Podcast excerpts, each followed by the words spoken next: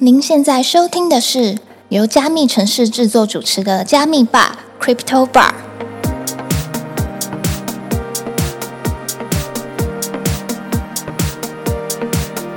嗨，我是今天的 bartender Ronnie。本节目是由专注 NFT GameFi 赛道区块链媒体加密城市制作，在加密城市的官网上每天会更新六到八则币圈新闻，欢迎点击资讯栏的链接，follow 加密城市的官网与社群平台。今天要来跟我们一起秀的来宾，同样是制作币圈相关内容的 Pockets 节目，用中立、客观且轻松的角度与大家一起认识区块链，并且串联各领域人才一起进入 Web 三领域。近期呢，更采访了不少重量级的来宾，让我们一起欢迎驱魔人的周周。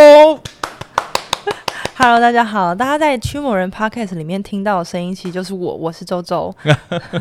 好，很高兴周周今天来加密吧跟我们一起玩。可以请周周先就是简单的自我介绍一下，说就是你在进入币圈之前从事什么样的职务，还有就是你为什么会突然就进入币圈呢？我自己呢，过去其实一直都是在影视圈长大的。那我还没有出社会的时候，其实我就先在剧组跟导演组里面。那我其实也有在对岸拍摄的相关经验。那后来其实回台湾之后呢，就搭上了自媒体领域的列车。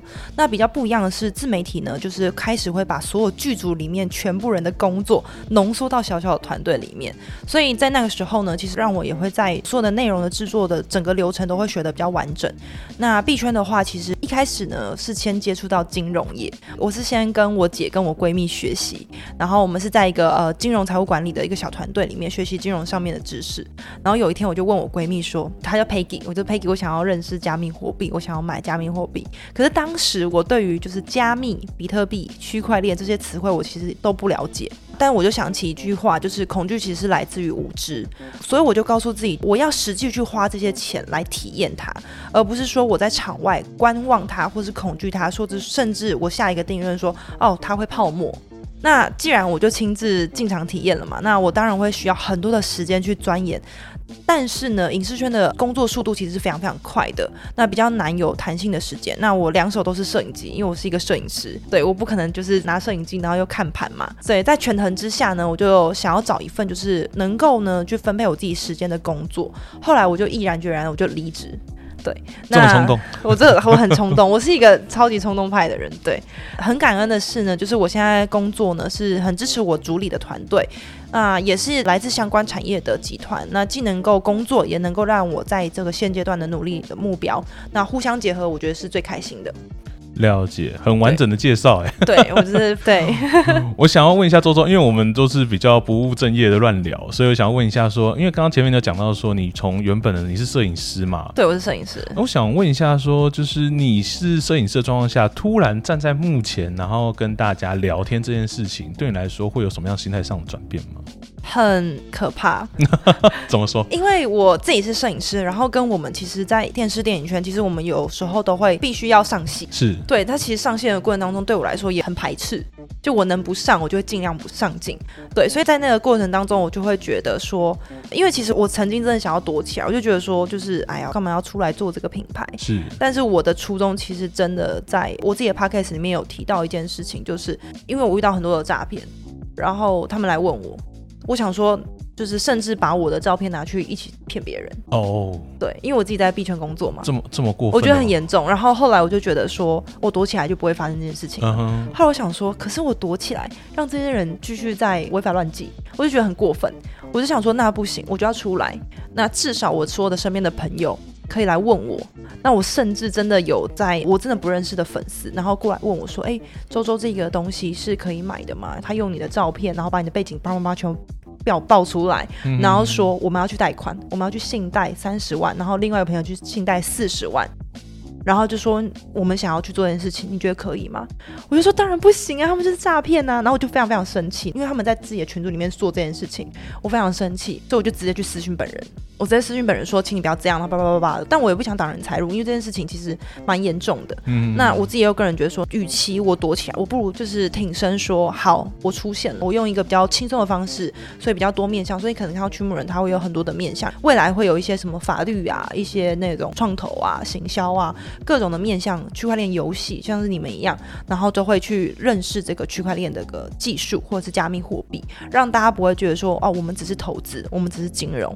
哦，没钱的人就不能进来，绝对没有这件事情。我是觉得，就是它就像一个网络科技，我像 Instagram，我像 Facebook，我就是可以滑。对我就是可以参与它，就是因为这样。了解，挺身而出是为了拯救朋友。对，就是很神力女超人。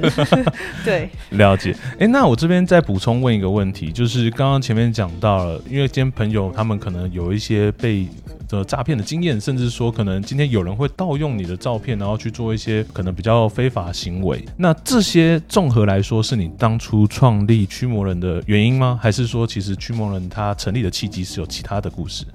那我就回到我一开始为什么会做哈，就是一开始其实是驱魔人的主理人找上我，那他其实问我的问题是比较开放式的，他就问我说：“哎，你想要做什么？”对，那我当然其实非常 对他很开放，他就问我想要做什么，然后我就说我其实就很直觉的，因为我比较擅长就是影片制作嘛，YouTube 之类的，那都是我擅长的。那顺着做，我觉得很合理啊。那要说是舒适圈也可以，对。那但是呢，他就问我说，哎，还是你要录录看，就是 Podcast 的部分。我就回去思考一下，然后我自己其实我是一个很热爱听 Podcast 的人。那但是有一个就是呃，身为就是以前 YouTube 自媒体的经验，我想要跟大家分享一下，就蛮有趣的。就是 YouTube 呢，其实用了非常多，很像是按赞、播放次数，或甚至说热门影片排行等等比较外显的数据，然后去让大家平时就是我跟你聊天的时候说，哎，你昨天有没有看那个热门一的什么什么影片之类的？对。那我们驱魔人的切角其实是比较偏向于知识输出的节目，Podcast 其实是很棒的，就是观众看不到播放的次数这。些数据是真真实实的，就是如果我今天你点了这个 podcast 这一则，这些数据都是真实的，因为我们节目的主轴而被吸引过来，而不是因为今天它的播放次数很高等等的。但我作为节目制作的这种风格或这样子的理念吧，其实我很不喜欢被流量绑架。对，那这种双方的互动关系，其实是我很喜欢的。那我自己作为 podcast 听众呢，我也是比较喜欢这种，就是我今天我选择我自己想听的，我看到什么样的主题。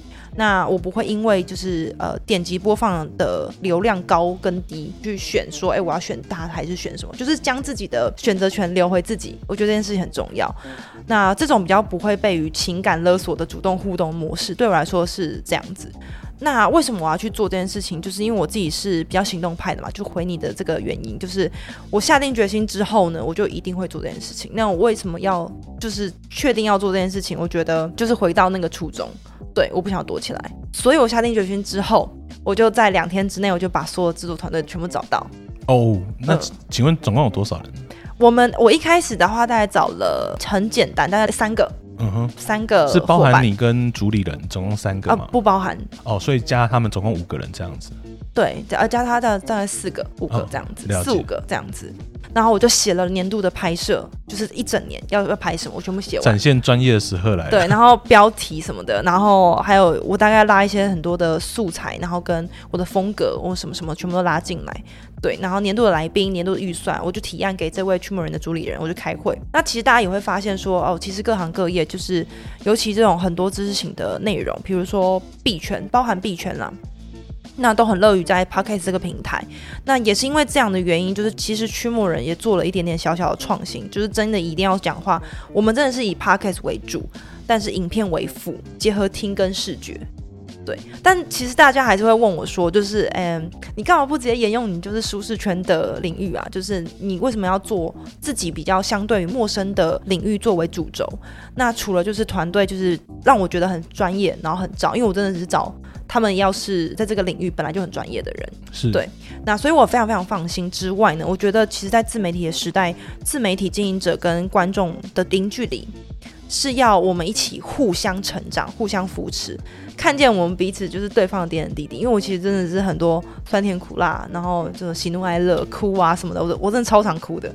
对，那这其实也很符合，就是在驱魔人节目不断的去寻找各路专业人士去做节目上面的分享，这样子。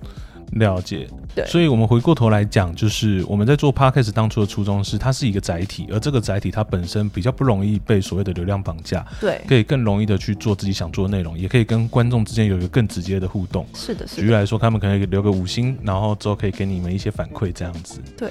那呃，目前的专业可能虽然说大家都是影视相关的，可是我们目前还是以 YouTube 为辅的方式来做一个驱魔人的整体的整理跟排序，这样子。对。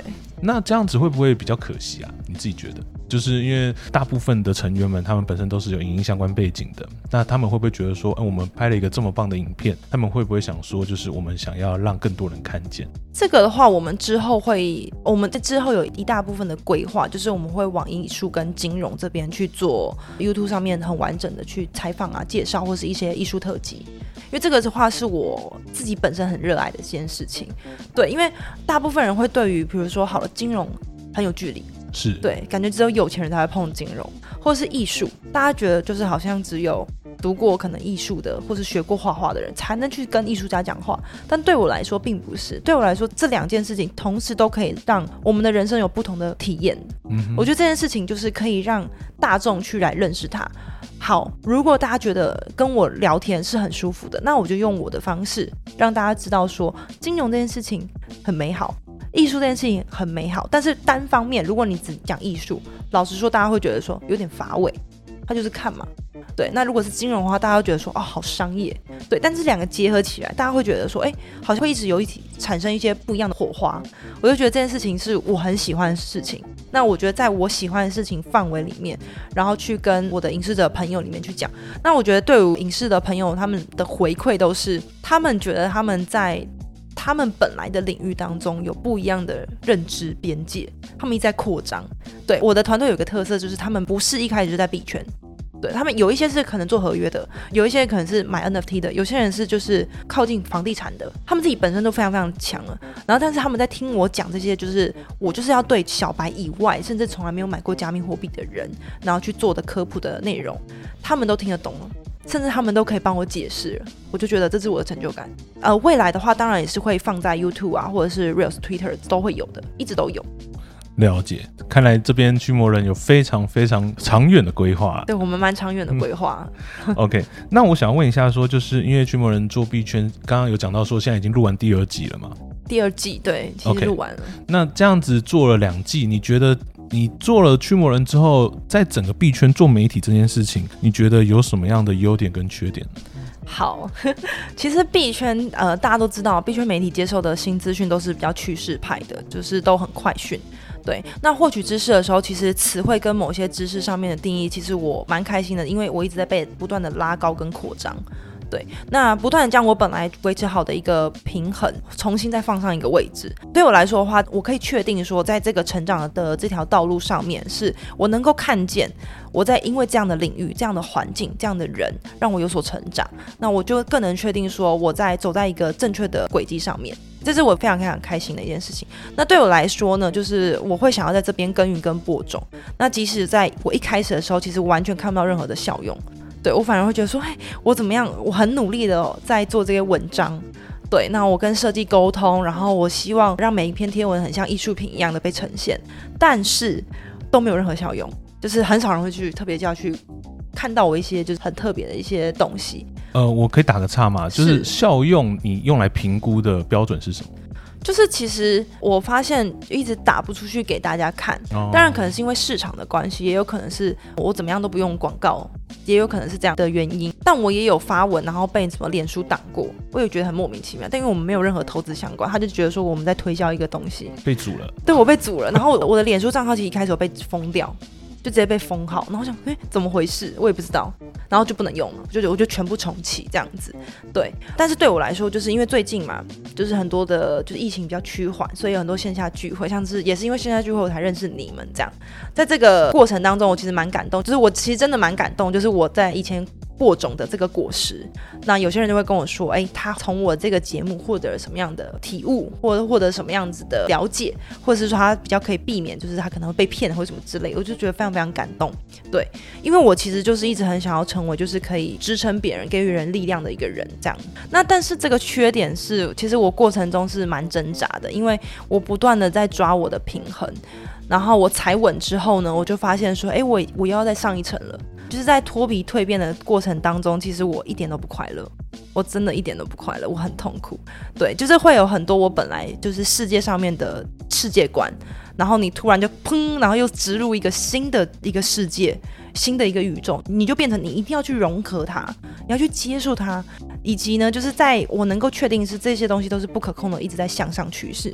那这样的状态，就是我又要去尝试，一直要去吸收。沟通，甚至我要创作。那对我来说，其实真的很有挑战。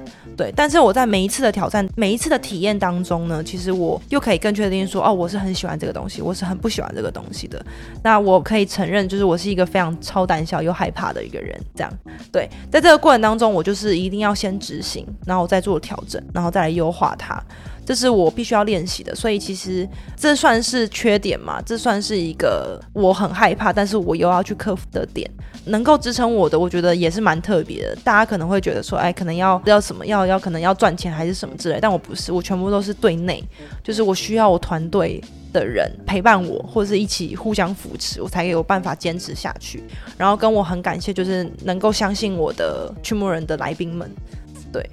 了解，与人创造连接这件事情是一件非常棒的事情，但是不断大量的资讯输入这件事情，其实是一件很痛苦的事情。很痛苦。刚刚就是稍微提到，我想要再针对这一点，想要再问比较深入一点，就是当有这么大量的资讯进来的时候，你是怎么样的去调试自己去接收这些讯息的？以及就是除了刚刚前面讲到这样大量资讯这样的挑战之外，还没有其他的挑战对你来说是亟待需要解决的？嗯，觉得超超多的哎，哇，这一时讲完真的讲不完哎，没关系，我觉得真的很多挑战，因为我觉得我先讲一开始的挑战好了，就是因为我自己个人是呃摄影背景出身嘛，是，然后我就会很 care 就是画面上面的问题，虽然我们画面就只有一点点，但是我自己又很 care 这个部分，然后再来就是我又要控资讯的东西。然后资讯东西的呃输入跟输出，当然也有碰到一个，就刚刚我我说的是优点也是缺点的部分，就是我要跟很多人去解释我为什么要弄这个贴文，对，为什么要弄这个东西，然后或者是说这个东西有什么意义，然后在现实动态上面，有时候我会分享呃一些时事什么东西，在跟完全非币圈或是小白的人去讲这件事情是很耗能的。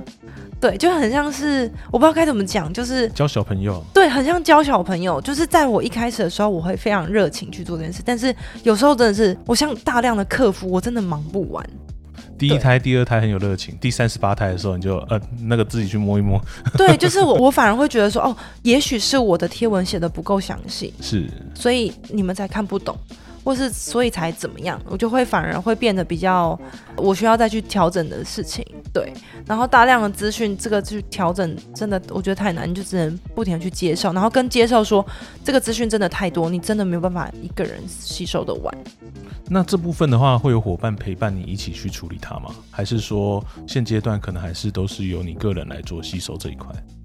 呃，现在是有一个伙伴会陪我做这件事，那他非常专业，对我来说就是他的面向也很广，就是他一开始就是金融，然后传统、时尚、艺术，然后包含还有我比较不了解的一些产业，他都是非常非常的了解，甚至打造 IP 啊品牌打造，就发现他是个大人才，然后他就是会非常缜密的去帮我注意一些未来的东西，就是我完全没有想到的细节，对，就有他的话，我会觉得比较放心。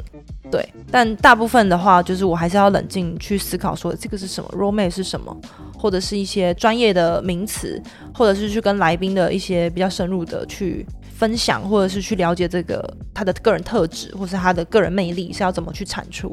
这东西就是有点像是，他虽然是呃比较专业的导向，但我又想要加入很多感性的东西，因为我觉得感性的东西有故事的东西，让大家才会觉得说，哦，蛮好玩的，蛮有趣的。对，喜怒哀乐在里面。对，就是在资讯里面加入一些感官体验吧，我觉得是这样。哦，这样听起来非常有趣。对，听听起来比较好玩。对，那呃，刚刚有讲到，就是周周这边有非常优秀的伙伴嘛。那我再问一下，说目前来说的话，你们团队的伙伴现阶段大概是多少人，以及每个人大概是负责什么样的工作？哇，我来看看哈。我们 竟然多到要看看手机。我们我们团队其实没有很多人，但是。我们团队的人目前就是有两个摄影。是对，就是轮流，就看他们什么时候有空。那对我来说，他们都是我的老师，一个是比较平面专业的，然后一个是动态专业的。然后，但这两个话，同时都是灯光都非常强。灯光的营造那种打造的话，其实氛围那种东西是我比较不擅长的。所以有一个专业体现是他们可以去完全去发挥的。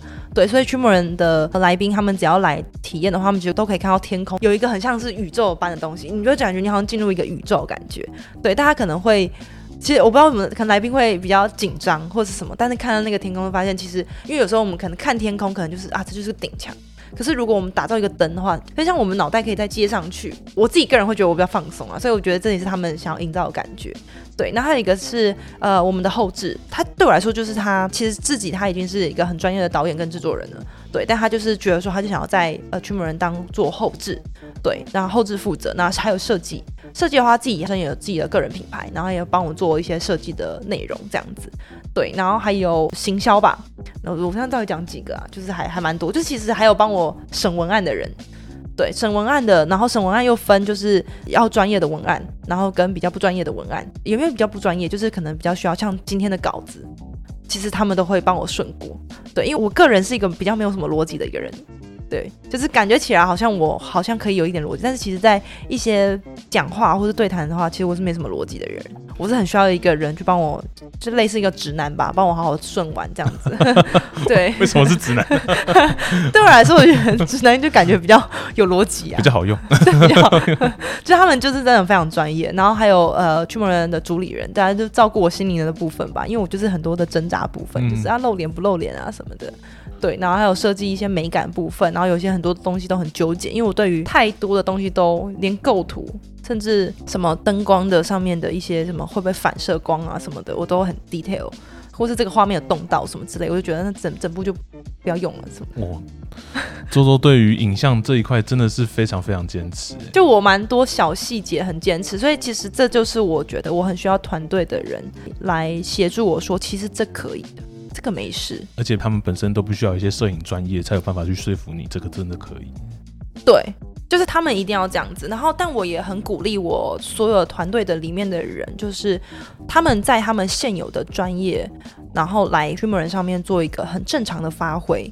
但我也很鼓励他们，希望在他们的这个人生的道路当中，可以去创造他们自己的价值。就是不管是来到我们这边体验到什么。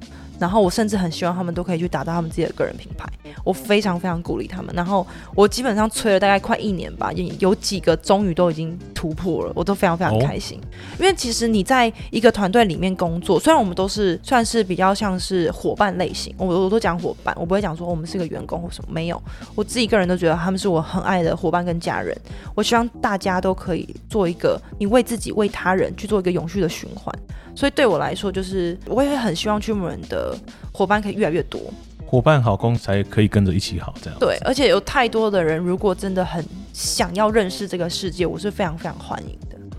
哎，那刚好讲到这个问题，就是我想问一下周周，因为我刚刚想要问团队的另外一个延伸问题，就是如果说想要像驱魔人这样子，要录 podcast，又要有一个可能像 YouTube 一样的影片，去让大家可以看到呈现，那它最基本可能需要几个人？但我们刚刚这样算一下，可能至少要有七八个人的团队才有办法。哦，如果是现场嘛，现场拍摄嘛，是现场拍摄两个人就可以了。真的吗？嗯，其实两个人就可以了。影视灯光这个东西是我的舒适圈。哦，是对。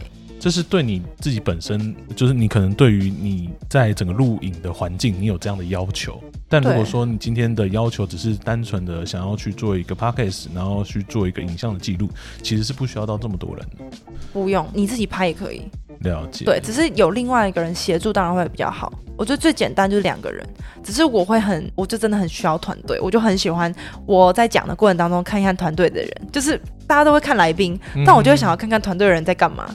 对他们可能就是在抠手啊，还是他们可能闭眼睛啊，还是他们怎有没有专心啊？我就会说，哎，有没有在听什么的？我就想跟他们互动，是一个老板监工的状态吗？没有，就是因为我我很我的力量感觉都来自于他们。OK，对，因为有些人好像可能他的力量就是他会专注于就是可能来宾，然后什么，然后就不管其他人。但我们没有，我们就是互相关注彼此。像或者是我在互动，我在跟来宾的互动过程当中，就是嗯，我可能驼背，或是我头发怎么样，或是我肚子很露出来，或什么之类，然后他们就会说周周这边。咔一下，你那个肚子露出来，我说哦，不好意思，真的是非常专业。那如果说像这样子专业的团队，我们这样组建起来的话，它本身的成本会很高吗？还是其实还好？我觉得第一重点是邀请来的人，他本身要对于艺术跟金融这一块的意义，他们自己要先给予自己说。我不一定真的是来这边要先赚到钱，嗯哼，对，我们的成本真的蛮高的，我自己个人是觉得，但是我自己更希望是他们想要来这边获取他们个人的什么样的价值，对。了解，因为有些有一些人也会说什么，哎、那我我不要钱，我就来这边。有些人会觉得说，那我来这边我是可以得到多少钱？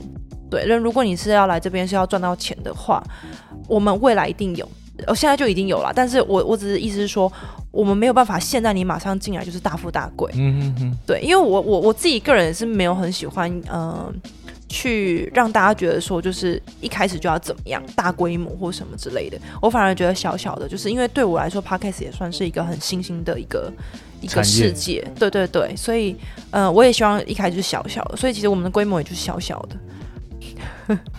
对我们规模就是小小，会吗？我觉得规模非常惊人啊。我们规模真的对我来说真的是小小，我们没有像一个呃剧组片场里面有需要一个制片，是，就是制片的话就很像一个保姆，我需要去关注，就有点像是今天找我来的那个你们的 BD，那他就会像是一个保姆说你需不需要喝茶，嗯那你需要什么样，然后就会对接一些，然后再会有一个演员管理，对，然后再会有一个就是现场的可能要制作道具的，然后场部的、环美术的，然后还有灯光的这些东西，对。但如果不要的话，就是一一个人就可以了。通常这样子传统的剧组大概是需要多少人？传统的剧组哦，就是你看，如果说就是现在这样子做 podcast 嘛，那如果说今天是以一个专业剧组来做它的话，通常它大概会投入多少人？我我们未来的话，应该也会抓七个人吧，在现场。所以还是有到快将近十个人来处理这件事情。对，我们应该会做这件事情。了解。我们拉回来讲说，就是今天在做呃剧组这一块，那另外一个部分，我觉得驱魔人非常厉害，就是来宾的部分，因为你们都会请到非常多非常大咖的来宾。举例来说，像我上次看到有阿迪，然后还有一些币圈的大佬们。那我想问一下，说，诶，怎么有办法去请到这些来宾的呢？就是呃，我想要分享，就是因为我觉得这一路走来，在币圈，我觉得好人真的太多了，我我很感动。对，那其实我一开始连 IG 跟 Podcast 全部都没有出来，我就找这些人第一届来宾，我想要分享第一届哦来宾好了。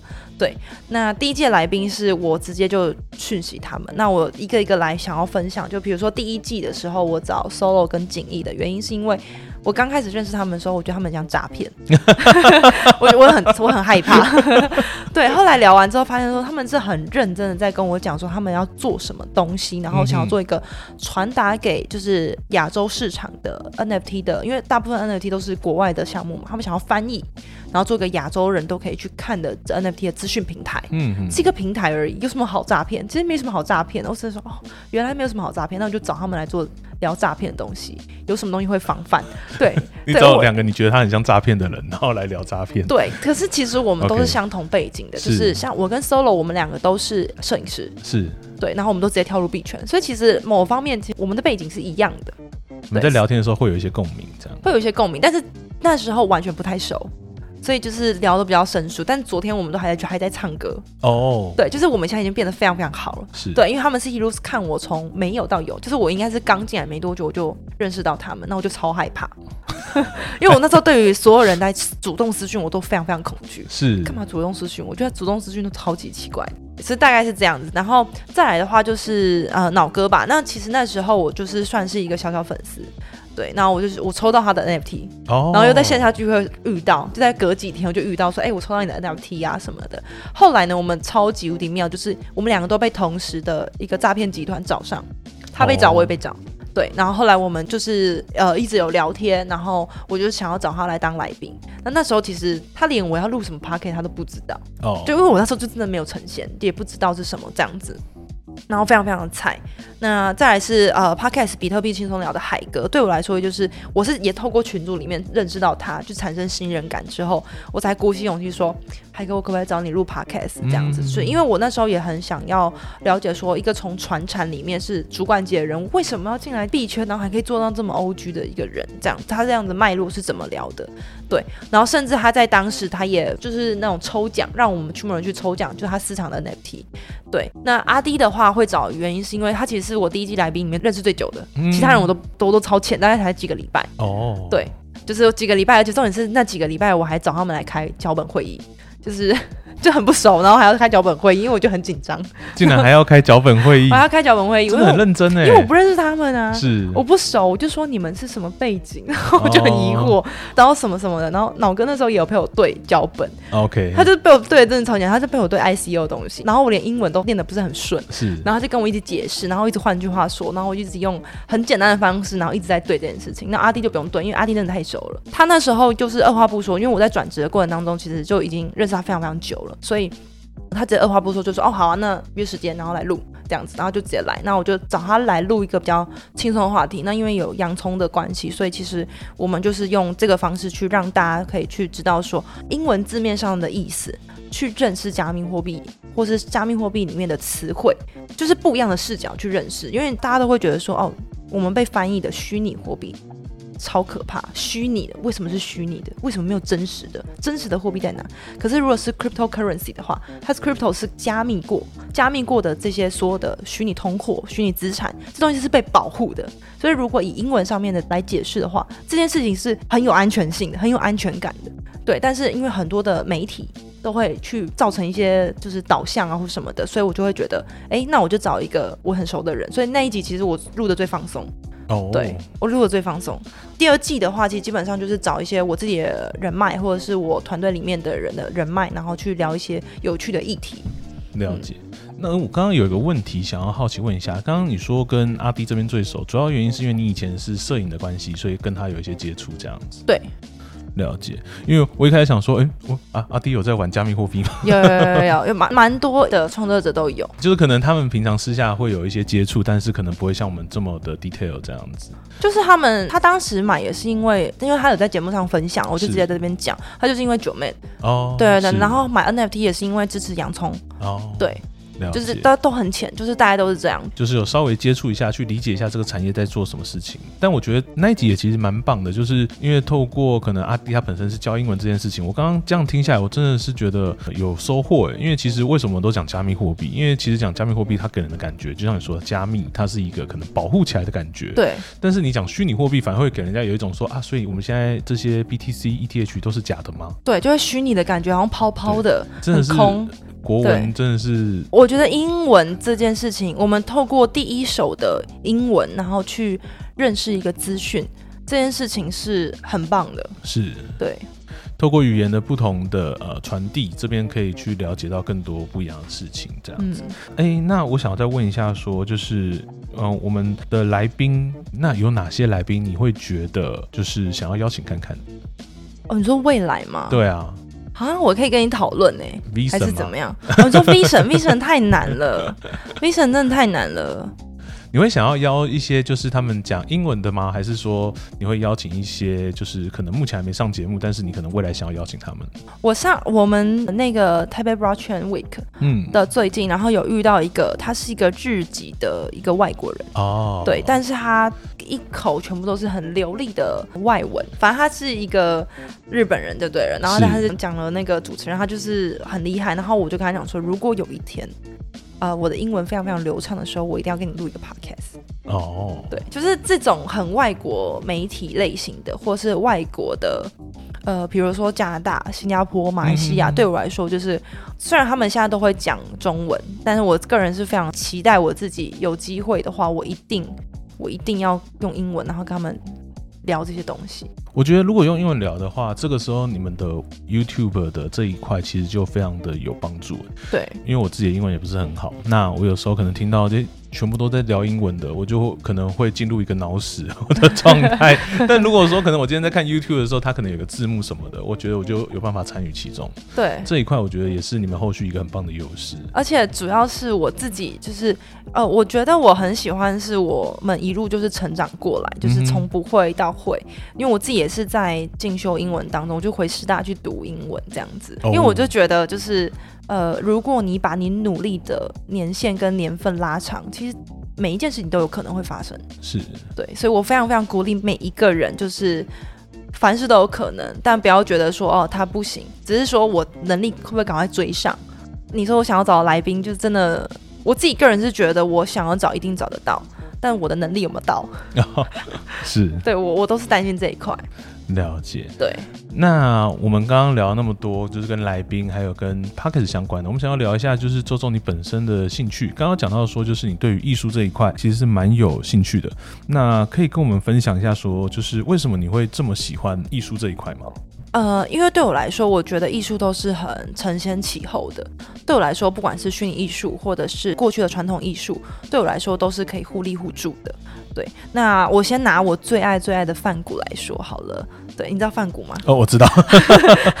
我看到你已经眼神飘到我后面去了，说 “hello”，就觉得要不要理我？可以，可以。星空还是有看过。好好好，太好了。对，就是对我来说，我就是很喜欢他的那个后印象派的风格。那除了他的色彩非常非常大胆之外呢，我也很喜欢他的透视明暗跟远近比例的这种狂野。那我后来也很喜欢他的那个受印象派的影响，然后我也非常非常爱。对我来说，他就是我看到范谷的画都会产生很无惧、很大的爱。就是能量了，对我来说是这样子。那我也想分享，就是之前吧，我不确定你有没有关注到，就是范谷有一个扩增实境的一个展览，好像有。对，就是其实蛮大，因为近几年其实都很多，就是很盛行 AI 啊，或是光影呈现的展览。就是先姑且不论说大家去拍一个美照，或是打拍一个什么样的照片，对。但我想要分享的时候，是我当下我一走进去那个展览的时候，我看到整个展间都是范谷的 AI 的画作，嗯，真实的。就是可以流动在我的皮肤，甚至在我的这个血脉，然后我当下我直接爆哭，就是那种对这种感觉，就像是呃，你非常热爱这个艺术家，但是呢，因为这个 AI 的这个技术，它重生了。我从来没有遇过他，可是他因为 AI 技术，然后他胖，他突然出现在我的生命里面，嗯哼，然后我们好像融合了一样。对我来说，就是这种体验是你可以重新获得力量了。所以我觉得整个艺术的脉络都是很承先启后的，对。那如果以近期上面的艺术家的话，我自己很喜欢是呃，我后来去认识的艺术家叫做陈立新，他也是明星一郎的老板娘，他非常非常年轻，就跟我也差不多，对，二七岁上下这样子。这么年轻？对对对。然后他其实用了很多复合美彩的矿物原料，那个矿物原料是矿石、珍珠，都是非常高贵的。然后跟一些珊瑚上面这个画作里面画，整个融合而成，我就觉得说，天哪！我拿到这个画作。我就非常有能量，因为它里面带的很多东西，是可能日本的一些风景，或者是一些街景上面的海景等等，我都觉得哇，看了就很舒服，而且还要用矿彩，因为我很喜欢矿，所以对我来说这件事情是非常有宇宙般的能量。对，那最近的话是，如果要讲原生在虚拟上面艺术的创作的话，我最近是在 One of。上面遇到一个呃非常优秀的艺术家，他叫潘奕成 P Y C，那他就将艺术变得非常非常有趣，就是你可以扫他的这个艺术创作，它是实体的哦，然后你可以扫他的这个艺术品，然后就突然会跑出一堆故事。就它让这个艺术品变得很有趣，嗯，因为艺术本来就可以很有趣，它可以很多样化。那你可以甚至呢，就是它还有创造了一个游戏机，你可以在里面打游戏。那游戏我蛮难的，因为我一直玩不玩，一直死这样子。可是你在游戏的背景全部都是他的画作哦，对，就是他让他的艺术品可以在任何地方都很有趣。这件事情让我会觉得说，没错，艺术就是可以用任何的形式去呈现、去表现，让大家去认识它、去体验它，不会觉得它很死机或无聊。对，那觉得艺术有很多的方式可以陪伴在我们的生命里面。那因为我也是相信说，就是可以创造这些美丽事物的艺术家，一定都是可以替神翻译的语言。我不确定你有没有看过老高的影片，但对我来说，我觉得上帝创造了这么多美好的东西，但能够去翻译、去转化成这么多美好的东西。就是要跟他频率很很一样的人，对。那对我来说，我自己很鼓励我团队的人，就是他们东西都创造东西都已经很靠近神，因为他们可以把就是我们看到的东西，然后再翻译成可能你现在刚刚经过的那个地方就是长这个样子，这么漂亮，我拍下来但我们完全不会去关注的东西，他拍下来了。他去创造出来，他帮神去搜寻了这个资讯，但我现在好像在传教，但不是。但我的意思是说，就是我觉得可以透过，就是呃世界上有非常非常多的美好，然后去让我们去增加很多不同感受上面的感官体验，是一件很需要的事情。了解。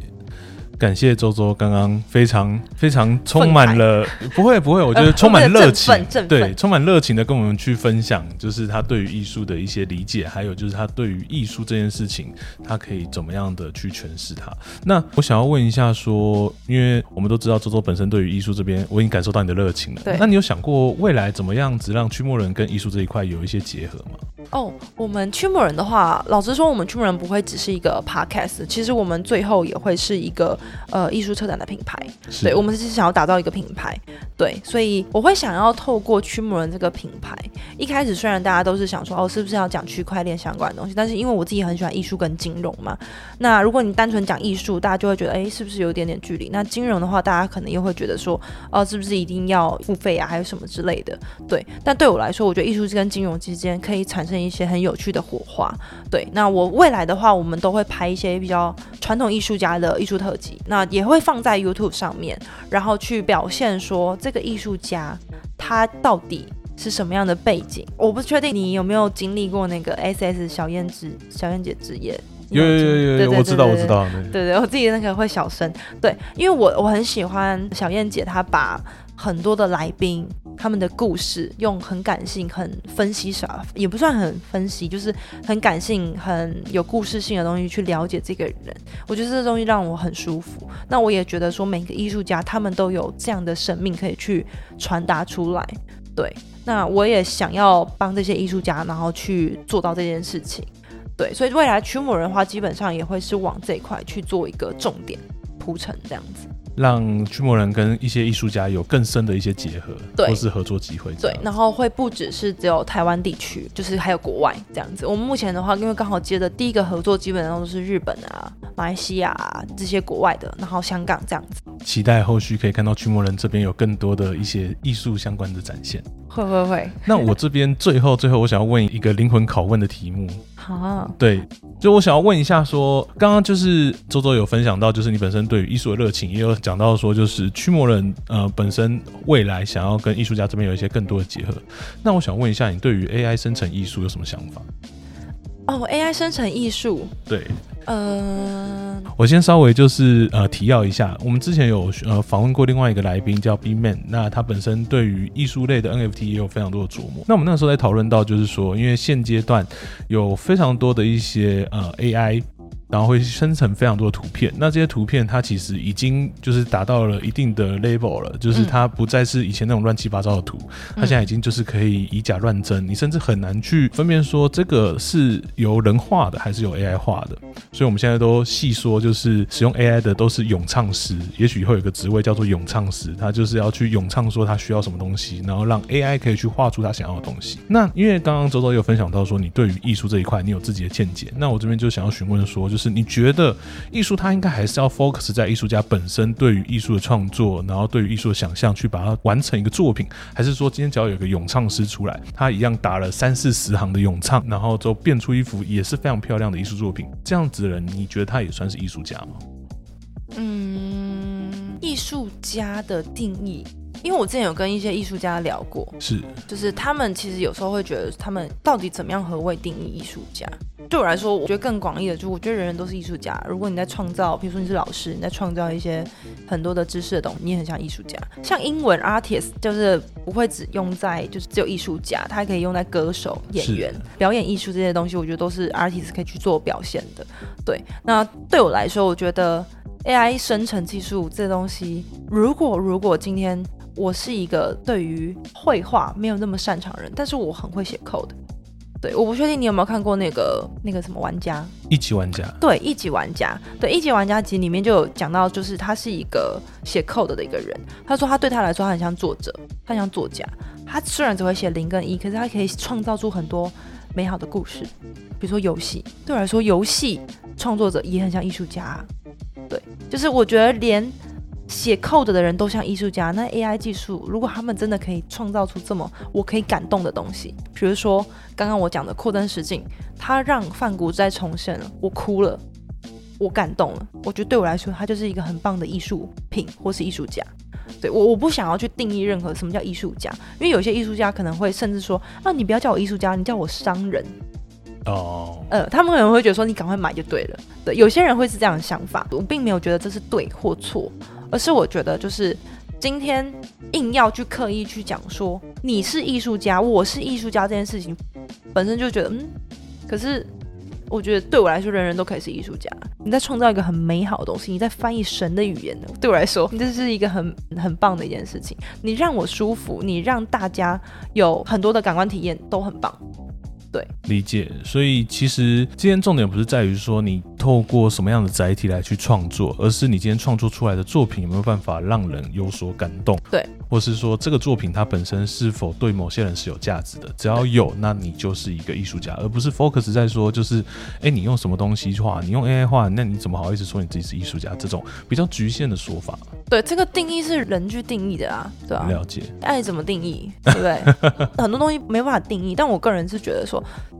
你怎么舒服，你怎么觉得感动，你就怎么来。好的，谢谢周周的分享，我觉得很棒哎。就是对于这一块生成艺术，大家每个人的看法都不一样，但这个说法我个人非常买单。